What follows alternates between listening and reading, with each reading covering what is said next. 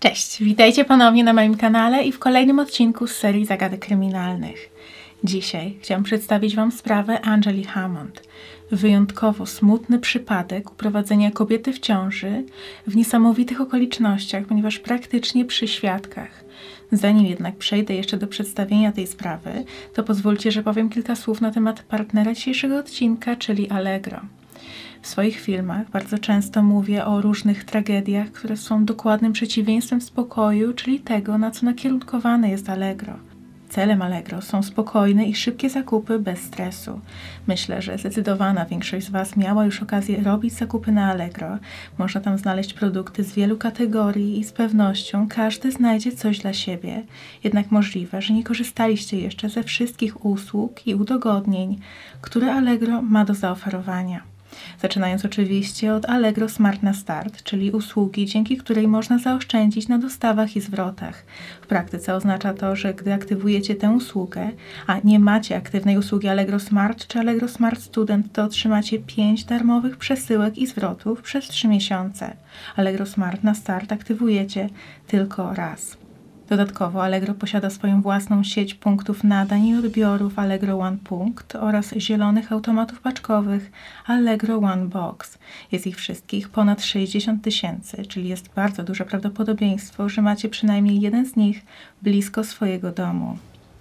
Ja szczególnie lubię korzystać z tej opcji, gdy nie mam pewności, że będę w domu w dniu, w którym kurier ma dostarczyć paczkę. Jestem spokojna, ponieważ odbiorę ją gdzie i kiedy mi pasuje.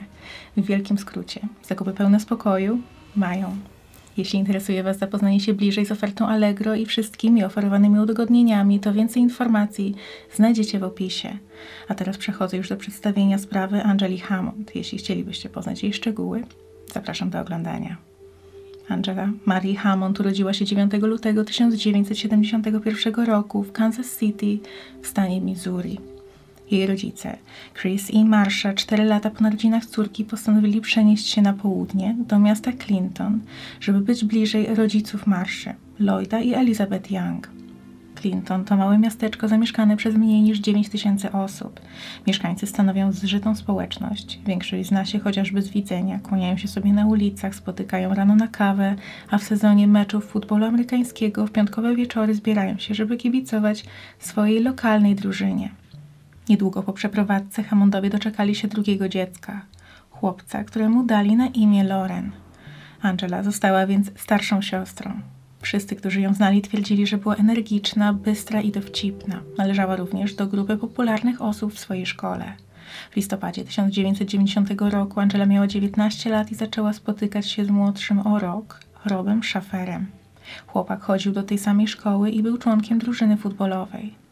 Zdaniem otoczenia wydawali się wprost dla siebie stworzeni. Oboje byli popularni, inteligentni, zabawni, od razu znaleźli wspólny język i świetnie się dogadywali. Chłopak planował zaciągnąć się do wojska, ale do tego czasu podejmował się różnych dorywczych prac, podczas gdy Angela studiowała na uniwersytecie, a wieczorami pracowała w banku jako doradca kredytowy. W styczniu 1991 roku ich związek został wystawiony na dużą próbę, ponieważ dziewczyna dowiedziała się, że jest w ciąży. Rob był zaskoczony, ale od samego początku wspierał swoją partnerkę. Niedługo później postanowił się jej oświadczyć, a Angela powiedziała tak. Narzeczeni wynajęli wspólnie dom i choć ich zarobki były skromne, to oboje ciężko pracowali, żeby dobrze przygotować się na przyjście na świat dziecka. Mimo stresu związanego z tą nieoczekiwaną sytuacją, nadal wydawali się bardzo szczęśliwi i podekscytowani na to, co przyniesie przyszłość. W czwartek, 4 kwietnia 1991 roku, Angela i Rob poszli na grilla do matki Angeli, Marszy. Rodzice Angeli byli już wtedy po rozwodzie, ale mimo wszystko nadal dobrze się dogadywali. Około godziny 21 Rob musiał opuścić przyjęcie i narzeczona odwiozła go do domu jego rodziców, gdzie miał przez noc opiekować się swoim młodszym bratem. Sama dziewiętnastolatka po skończonym przyjęciu pojechała po swoją najlepszą przyjaciółkę, Kyle, i wspólnie spędziły wieczór, jeżdżąc po mieście i rozmawiając. O 23.15 Angela odwiozła swoją przyjaciółkę i pojechała do budki telefonicznej zadzwonić do Roba. Dzwoniła, ponieważ umówili się, że tego wieczora przyjedzie do domu jego rodziców, pomóc w opiece nad bratem. Jednak czuła się zbyt zmęczona i powiedziała, że woli jednak wrócić do swojego domu i od razu pójść spać. Narzeczony powiedział, że nie ma absolutnie żadnego problemu i spotkają się następnego dnia. Podczas tej rozmowy dziewiętnastolatka zobaczyła jednak coś, co bardzo ją zaniepokoiło i od razu powiedziała o tym Robowi. Była to półciężarówka, która zaczęła krążyć po pustym parkingu, obok którego stała ta budka telefoniczna. Chwilę później jednak pojazd odjechał i para zmieniła temat. Tak było jednak do czasu, aż auto wróciło i tym razem zaparkowało na jednym z miejsc parkingowych. Po kilku minutach z pojazdu wyszedł mężczyzna i wszedł do budki telefonicznej znajdującej się obok tej, w której była Angela. Cała ta sytuacja sprawiła, że dziewczyna poczuła się nieco nieswojo, ponieważ dookoła nie było żadnych innych osób, jednak starała się nie podążać myślami od razu w najczarniejsze scenariusze. Niedługo później mężczyzna wrócił do swojego pojazdu, wziął latarkę i wydawało się, jakby zaczął szukać czegoś na parkingu. Angela cały czas relacjonowała partnerowi, co się dzieje, i Rob starał się ją uspokajać. Powiedział, że może telefon, którego próbował użyć tamten człowiek, nie działał i po prostu krąży teraz po placu i czeka, aż Angela skończy rozmawiać, żeby skorzystać z jej budki. Po chwili Rob usłyszał, jak Angela wychyla się i pyta mężczyznę, czy ten potrzebuje skorzystać z telefonu, a on odpowiedział, że nie. Dziewiętnastolatka czuła się bardzo niekomfortowo i zaczęła podawać swojemu partnerowi opis nieznajomego na wypadek, gdyby wydarzyło się coś złego. Powiedziała, że jest to biały mężczyzna, który ma na sobie roboczy kombinezon i ciemną czapkę z daszkiem. Wspomniała również, że ma wąsy i brodę i wygląda na brudnego. Podała również opis zielonego pick-upa, którym przyjechał na parking. Po chwili Rob usłyszał mrożący krew w żyłach krzyk swojej narzeczonej. Chwilę później męski głos, który powiedział: I tak nie musiałem skorzystać z telefonu, i połączenie zostało przerwane. Chłopak w panice wsiadł do samochodu i zaczął jak najszybciej jechać w miejsce, z którego dzwoniła jego partnerka. Po drodze jednak zobaczył nadjeżdżający z naprzeciwka samochód pasujący do opisu. Gdy się mijali, zobaczył kierowcę, siedzącą obok niego na siedzeniu pasażera, płaczącą kobietę, która krzyczała Robi, Robi. Rob jak najszybciej zawrócił i zaczął gonić pojazd. Jechali tak przez kilka kolejnych kilometrów, ale niestety w momencie, kiedy pick-up zjechał w boczną drogę, samochód Roba uległ awarii po wykonaniu ostrego zakrętu i zupełnie odmówił posłuszeństwa. Chłopak rozpaczliwie próbował odpalić, patrząc jak porywacz znika z pola widzenia, mając w samochodzie jego narzeczoną i nienarodzone dziecko. W panice wyskoczył z samochodu i próbował biec pieszo, ale oczywiście nie miał szans w tym pościgu. Najszybciej jak tylko mógł, wrócił na najbliższą główną drogę i zaczął próbować zatrzymać przejeżdżające pojazdy. W końcu jeden z kierowców postanowił mu pomóc i Rob poprosił, żeby ten zawiózł go od razu na najbliższy posterunek policji. Clinton w stanie Missouri, tak jak powiedziałam wcześniej, jest bardzo spokojnym, małym miasteczkiem i takie sytuacje po prostu nigdy się tam nie zdarzają, dlatego nawet funkcjonariusze policji nie mogli uwierzyć w zeznania chłopaka. Od początku podchodzili do nich bardzo sceptycznie, jednak przyjęli zgłoszenie i zaczęli szukać opisanego pojazdu. Stworzono również portret pamięciowy na podstawie opisu podanego przez Roba, jednak mimo tego, że chłopak powiedział, że porywacz miał wąsy i brodę, to na tym portrecie przedstawiono go bez zarostu. Zapytani o to, funkcjonariusze powiedzieli, że broda mogła być sztuczna, ale z jakiegoś powodu odmówili stworzenia kilku wersji tego szkicu z brodą oraz bez. Rob opisał także pojazd, którym poruszał się sprawca. Miał to być stary model Forda, prawdopodobnie F-150 z lat 60. lub 70. Powiedział, że auto było zielone i miało biały dach, było częściowo zardzewiałe i miało naklejkę przedstawiającą rybę wyskakującą z wody na tylnej szybie. Zauważył też dwie litery na tablicy rejestracyjnej X i Y, ale reszta tablicy była na tyle zarcewiała, że nie był w stanie jej odczytać. Na początkowych etapach śledztwa policja podchodziła do zeznań chłopaka z dużym dystansem. Historia wydawała się tak nieprawdopodobna, że podejrzewano, że jest po prostu zmyślona. Rob przeszedł nawet badanie wariografem które wykazało, że mówi prawdę. Policja w Clinton przekazała druzgocącą wiadomość matce Angeli, która następnie skontaktowała się ze swoim byłym mężem, Chrisem. Mężczyzna mieszkał wtedy poza miastem, ale przyjechał specjalnie na kilka tygodni do Clinton, żeby aktywnie uczestniczyć w poszukiwaniach swojej córki. Obaj rodzice zostali też oczywiście dokładnie przesłuchani przez policję i zgodnie stwierdzili, że Rob bardzo kochał Angelę i na pewno nie miał nic wspólnego z jej zniknięciem. Wkrótce chłopak został oczyszczony z wszelkich podejrzeń. Jego samochód faktycznie został znaleziony zepsuty w miejscu, które wskazał, a pojazd Angeli znajdował się na parkingu przed sklepem niedaleko budki telefonicznej, z której miała korzystać. W środku cały czas znajdowała się jej torebka. Wkrótce na policję zaczęli zgłaszać się liczni świadkowie, którzy mówili, że widzieli zieloną półciężarówkę i kobietę krzyczącą w środku. Do pomocy w śledztwie zaangażowała się policja stanowa oraz FBI. Niedługo później zaczęły krążyć plotki, że były chłopak Angeli, 17-letni Bill Barker, może nie tylko być zamieszany w porwanie dziewczyny, ale także może być ojcem jej dziecka. Zarówno Bill, jak i Rob stanowczo jednak temu zaprzeczyli. Bill przeszedł pomyślnie test wariografem i zniknął z listy podejrzanych, ponieważ nie było żadnych innych dowodów przeciwko niemu. W akcję poszukiwawczą zaangażowały się setki lokalnych mieszkańców. Poszukiwania były prowadzone na lądzie i z powietrza, a całe miasteczko i jego okolice przeczesywało ponad 250 ochotników. Przeszukiwali każdy zakamarek lasu, pustostany, stodoły, studnie, koryto rzeki i wiejskie, rzadko uczęszczane drogi. Rozklejali plakaty z wizerunkiem dziewczyny w witrynach lokalnych sklepów, w restauracjach i na postojach ciężarówek. Mimo jednak ogromnych starań nie udało się trafić nawet na jedną najmniejszą wskazówkę mogącą doprowadzić do aktualnego miejsca pobytu Angeli. W momencie swojego porwania dziewczyna była w czwartym miesiącu ciąży. Mierzyła 1,49 m wzrostu i ważyła 54 kg. Miała kręcone brązowe włosy, brązowe oczy, a na sobie białą bluzkę w czarne kropki, czarne spodnie oraz białe tenisówki. Podczas gdy lokalna społeczność intensywnie przeczesywała okolice, policja próbowała namierzyć zielonego pick-upa marki Ford. W rejestrze znaleziono jednak aż 1500 pojazdów pasujących do tego opisu. Ostatecznie organy ścigania potraktowały tę sprawę bardzo poważnie, jednak mimo starań nie było żadnych nowych tropów. Policja zaczęła także zastanawiać się, czy między zniknięciem Angeli a dwoma innymi przypadkami porwań może istnieć jakiś związek.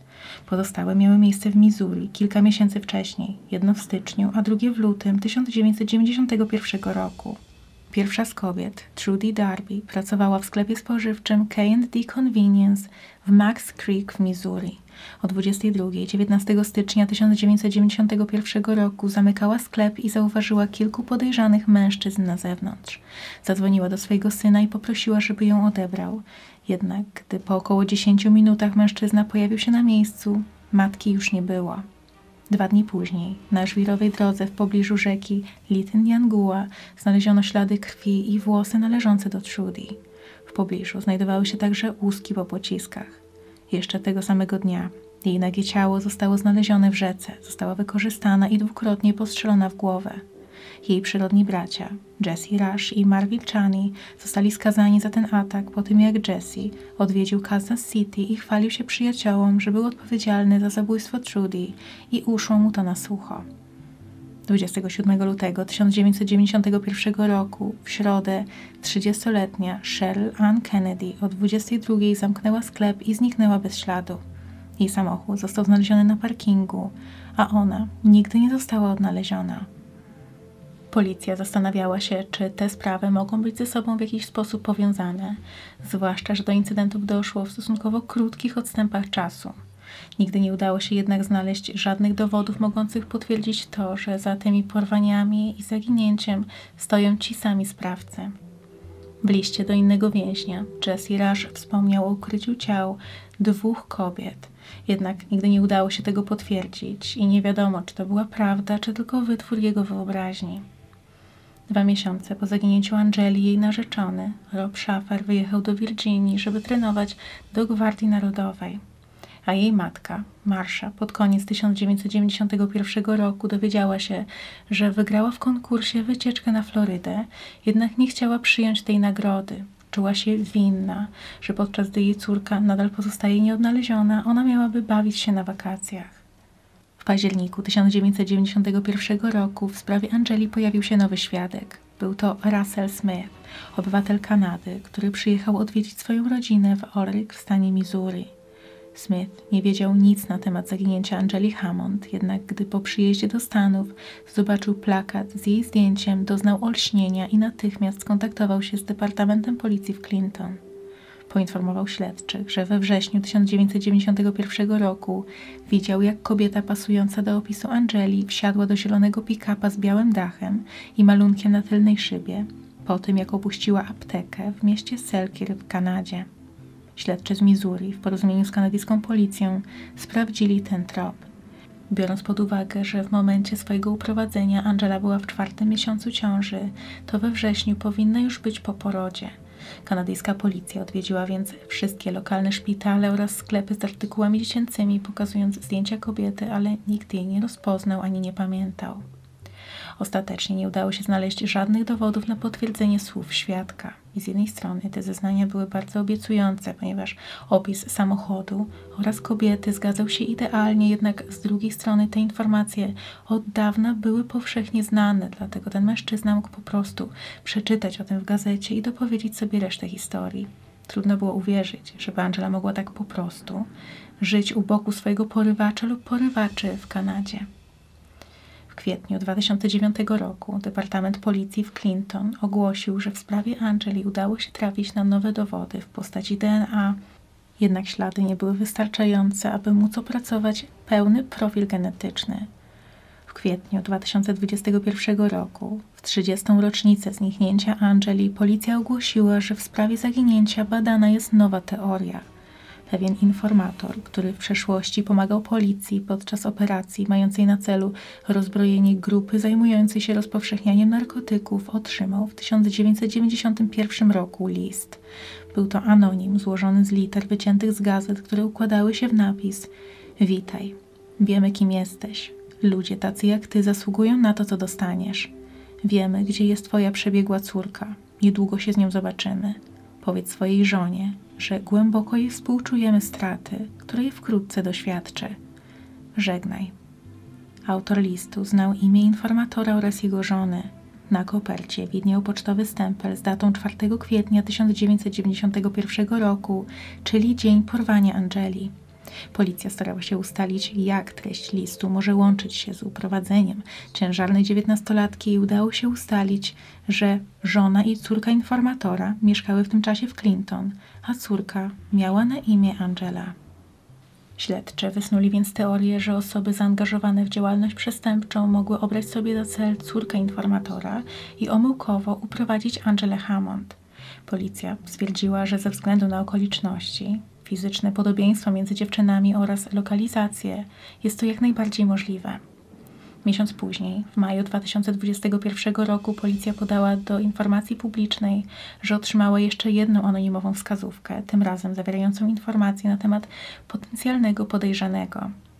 Dane tej osoby nie zostały jednak nigdy ujawnione, chociaż wspomniano, że jest to ktoś, kto już wcześniej znajdował się w kręgu podejrzanych. Do tej pory jednak nic więcej nie udało się ustalić i na dzień dzisiejszy sprawa pozostaje nierozwiązana.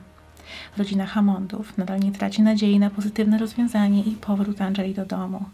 Teraz od czasu jej zniknięcia minęło już aż 31 lat, ale rodzina nadal stara się o to, żeby sprawa nie została zapomniana.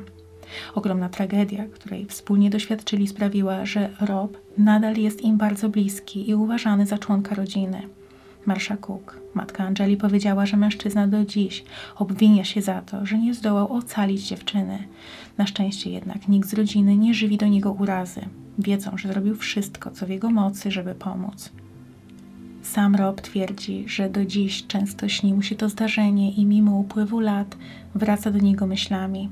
Od tamtego czasu zdążył założyć własną rodzinę, jednak Angela nadal jest w jego sercu i nigdy o niej nie zapomni. Los, jaki spotkał dziewczynę tamtej nocy, nadal pozostaje tajemnicą.